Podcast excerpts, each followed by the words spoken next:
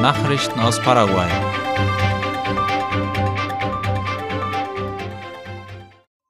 In Misiones hat der Landespräsident Abdo Benitez einen Regierungstag absolviert.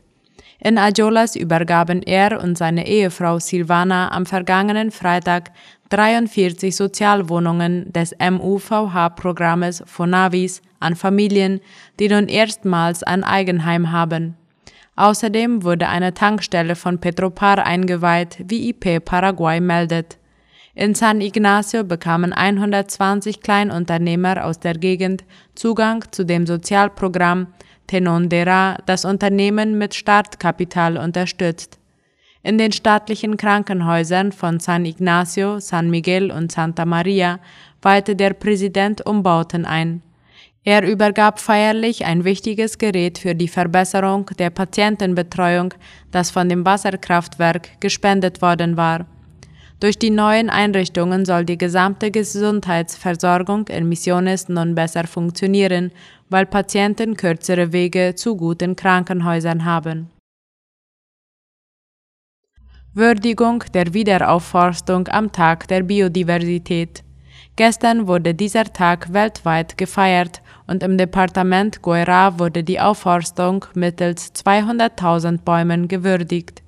Das Projekt der Organisation A Todo Pulmon nennt sich Wald, Gemeinschaft und Leben und kann nun erste Erfolge vorzeigen.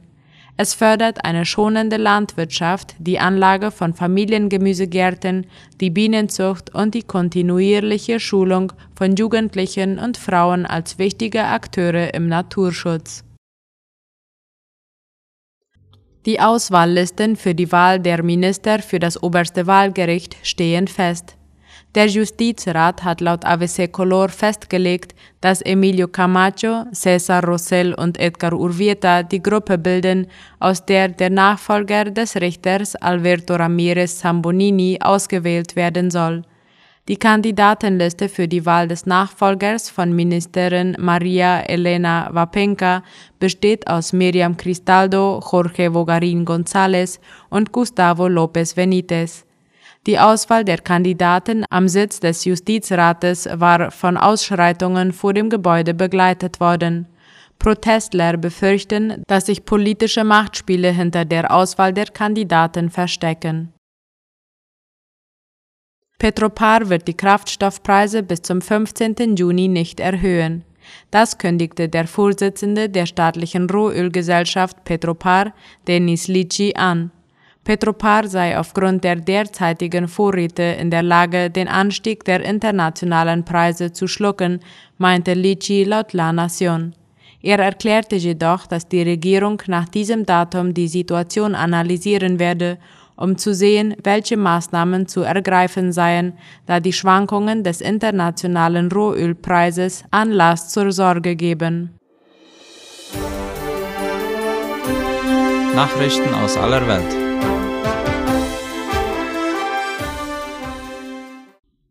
Polen will Vertrag zu Jamal-Pipeline kündigen. Polen will ein bilaterales Abkommen mit Russland über die Jamal-Gaspipeline aufkündigen. Das teilte Klimaministerin Anna Moskwa heute laut dem ORF mit. Ziel Polens sei es, vollkommen unabhängig von russischem Gas zu werden, fügte sie hinzu. Die Jamal-Pipeline liefert Gas von der Jamal-Halbinsel in Sibirien durch Russland, Belarus und Polen bis nach Deutschland. Prozess gegen die ukrainischen Azov-Stahlkämpfer soll in Region stattfinden. Die in der Hafenstadt Mariupol gefangen genommenen ukrainischen Soldaten sollen nach Angaben eines prorussischen Separatistenführers direkt in der Region vor ein Gericht gestellt werden. Die Gefangenen, die sich im Azov-Stahlwerk verschanzt und schließlich ergeben hatten, werden im Gebiet der selbsternannten Volksrepublik Donetsk im Osten der Ukraine festgehalten, wie der ORF schreibt. Ein internationales Tribunal werde organisiert, wie es heißt. Außerdem hieß es laut Medienberichten, dass ein erster Prozess in Mariupol stattfinden soll. Weitere Prozesstage könnten auch an anderen Orten abgehalten werden. Zelensky fordert in Davos maximale Sanktionen gegen Russland. Der ukrainische Präsident Volodymyr Zelensky hat die internationale Staatengemeinschaft zu maximalen Sanktionen gegen Russland aufgerufen und weitere Waffenlieferungen gefordert. Es dürfe keinen Handel mit Russland mehr geben, sagte der Staatschef heute in einer Videoansprache beim Weltwirtschaftsforum in Davos. Notwendig seien auch ein Ölembargo sowie Sanktionen gegen alle russischen Banken, meinte er laut dem ORF. Er rief die Staaten zu weiteren Waffenlieferungen auf. Westliche Staaten haben die Ukraine seit Beginn des russischen Einmarschs wiederholt mit Waffen beliefert. Zudem verhängten sie strikte Sanktionen gegen Russland, unter anderem beschlossen die EU-Staaten ein Importverbot für russische Kohle. Ein Ölembargo ist bisher jedoch umstritten. Gegner Bolsonaros verzichtet auf Präsidentschaftskandidatur. In Brasilien hat der ehemalige Gouverneur des Bundesstaates Sao Paulo, João Doria, seinen Verzicht auf eine Kandidatur bei der Präsidentenwahl im Oktober erklärt. Der Politiker ist von der Mittepartei PDSW einer der schärfsten Kontrahenten von Präsidenten Jair Bolsonaro, wie der ORF schreibt. Er erklärte heute, dass ihm klar geworden sei, dass er nicht die Wahl der Parteispitze sei. Deshalb ziehe er sich zurück, meinte er.